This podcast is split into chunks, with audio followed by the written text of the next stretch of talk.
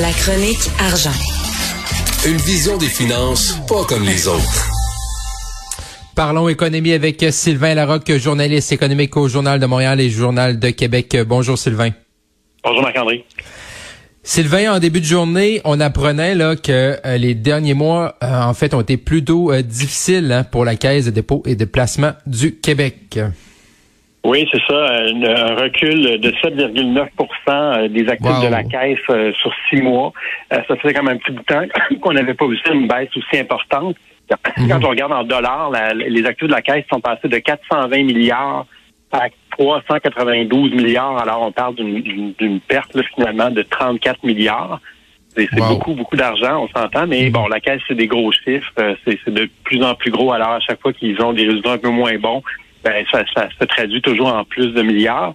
Euh, mais bon, euh, comme tout le monde, on l'a vu avec nos REER, je pense, pour la plupart, ben, les marchés ont beaucoup reculé pendant la première moitié de l'année. le Nasdaq en particulier, le S&P 500, il y a eu toute une, révision des attentes des analystes, des investisseurs face au secteur technologique. Euh, les gens qui mhm. sont retournés au travail, qui ont euh, arrêté de, qui ont utilisé moins Netflix, par exemple, et tout ça. Euh, donc, il y a tout un bouleversement de ce côté-là, les craintes de récession, la guerre en Ukraine. Donc, la caisse écope. mais bon, elle écope plus que d'autres. Par exemple, je donne un exemple. Il y a Teachers, le, régime de retraite des enseignants de l'Ontario, auquel on, compare souvent la caisse. Eux, ils ont réussi à rester dans le vert pendant le premier semestre de 2022. Donc, ils ont fait un léger rendement de 1, quelques alors, il y a d'autres gestionnaires qui ont réussi à, se tirer mieux d'affaires que la Caisse. Mhm. euh, la Caisse dit, ben nous, les gens auxquels on se compare, ils se font comme un genre de portefeuille de référence pour se comparer.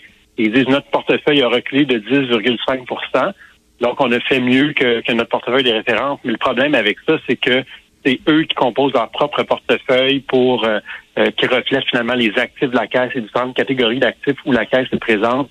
Alors moi, je, des fois, je trouve que c'est un petit peu pratique pour eux de, de se comparer avec ce qu'ils veulent bien se comparer. Et quand on regarde d'autres investisseurs qui réussissent à faire de l'argent dans un marché comme ça, je pense pas que c'est évident de faire de l'argent euh, dans la première moitié de 2022. Il n'y a pas beaucoup de monde qui a fait de l'argent, mais donc la caisse aurait pu faire un peu mieux.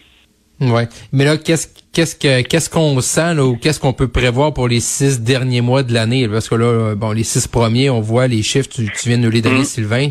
Euh, c'est pas Jojo, mais là, qu'est-ce qu'est-ce qu'on pense que ça va aller mieux? Si tu, parlais de regarder nos réels, il faut aller les regarder, mais pas trop souvent. Moi, moi, si c'est là, ça, ça, on dirait que ça se replace un peu, là, mais j'essaie de pas aller les voir. Mais est-ce que tu penses que les six prochains mois vont être mieux? Ben, euh, c'est la question à, 400 euh, quelques milliards de dollars pour la caisse. Euh, mais il y, a, toutes sortes de théories. Les économistes ne s'entendent pas là-dessus. Déjà, au mois de juillet, on a eu une, remontée d'environ 10 mhm. des marchés aux États-Unis. Donc, il y en a qui ont pensé qu'on avait touché le fond et que l'on allait remonter. donc, il y en a qui disent que ça va être une petite récession. Donc, le marché a déjà, déjà escompté cette récession-là. Et là, on est reparti à la hausse.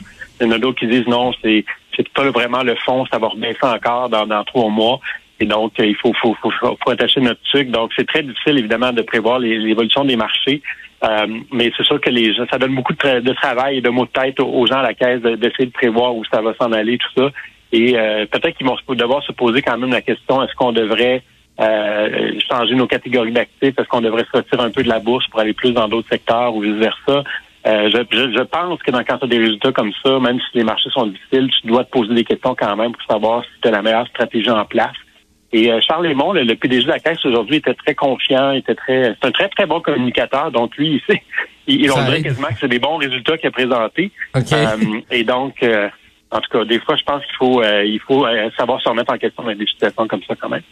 Mais est-ce que tu penses que la, la caisse en milieu d'année comme ça peuvent se, se remettre en question? Est-ce que tu l'as senti dans les propos de M. Aymon ou, euh, ou plus dans ses propos, c'était de sauver, sauver la, la, la Pas vraiment. C'est sûr que ça reste six mois de, de résultats, ça peut changer rapidement. La caisse, un investisseur à long terme, même si c'est six mois qui vont pas bien. Si, mhm. si ça fait plus 20 dans les six mois euh, de les six derniers mois de l'année, ben, il n'y a personne qui va parler de la mauvaise performance de la caisse. Donc, euh, ça, reste à voir, mais je pense que c'est quand même un indicateur intéressant de voir un peu où se, trouve notre bas de laine, puis euh, est-ce qu'il y a des ajustements à faire. Tout ça, évidemment, il y a eu le, le, très mauvais investissement que la Caisse a fait dans euh, Celsius Network, une firme de crypto qui est en situation de, de, quasi, faillite. Donc ça, c'est 200 millions comme ça que la Caisse a perdu. Donc là, au moins là-dessus, M. Aymon a admis que c'était pas la bonne décision qu'ils avaient prise et là, il y avait quand même un petit un petit mea culpa. Euh, donc, ils doivent être vigilants. sais, on peut pas se permettre, dans des marchés comme on vit en ce moment, on peut pas se permettre de prendre trop de mauvaises décisions. Mhm. Donc, euh, je pense qu'ils en sont bien conscients. Ils vont euh, redoubler d'ardeur, je pense, au, dans la, deuxième moitié de l'année. Au cours des derniers mois, Sylvain, on a parlé beaucoup de l'inflation, tout ça, on en parle encore, c'est un sujet qui est bien réel. Mais toute la, la, bulle immobilière, et là, on a des nouveaux chiffres là, qui nous montrent que les mises en chantier au Québec, là, ça continue de reculer. Là. Oui, c'est ça. Ça fait plusieurs mois que c'est en baisse. Euh, et là, en juillet, on parle d'une baisse de 8% par rapport à la même période l'année passée. Euh, à Québec, euh, c'est vraiment c'est là que ça va le plus mal. Là, une baisse de 56 Trois-Rivières, moins 25% Montréal, moins 19% Il y a des régions comme Gatineau où ça a bondi 134% et le Saguenay où ça a monté aussi. Donc, des fois, il peut y avoir des gros projets là, qui se développent dans, dans un mois en particulier, donc il peut y avoir des fluctuations.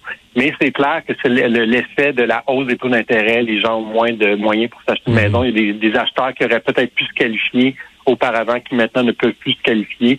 Donc là, les projets immobiliers se vendent moins rapidement, donc on en met moins en chantier et tout ça. Mais c'est, donc là, je pense que c'est encore sous contrôle. On s'attendait à ça quand on monte les, taux d'intérêt.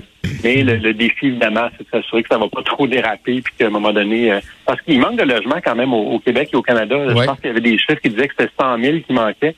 Euh, il y a beaucoup de, il y a des immigrants qui arrivent à chaque année, des naissances et tout ça. Donc, mhm. il faut construire, continuer de construire des logements. Donc, espérons que c'est juste une petite pause.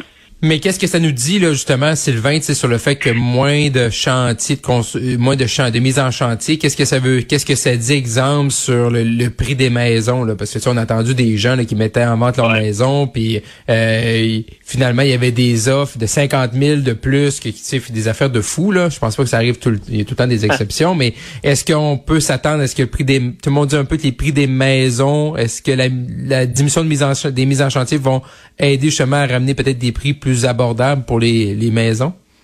Ben, pas nécessairement, parce que pour euh, d'habitude, c'est qu'il faut qu'il y ait plus d'offres sur le marché pour que les prix là, il y avoir moins d'offres. Euh, mais, bon, euh, là, les prix, semble-t-il, vont baisser selon Desjardins. On parle de, de, au moins 17 ou 15% ça peut aller jusqu'à 25% dans certaines régions du, Canada. Mm-hmm. Au Québec, on ne l'a pas encore constaté vraiment, cette baisse-là.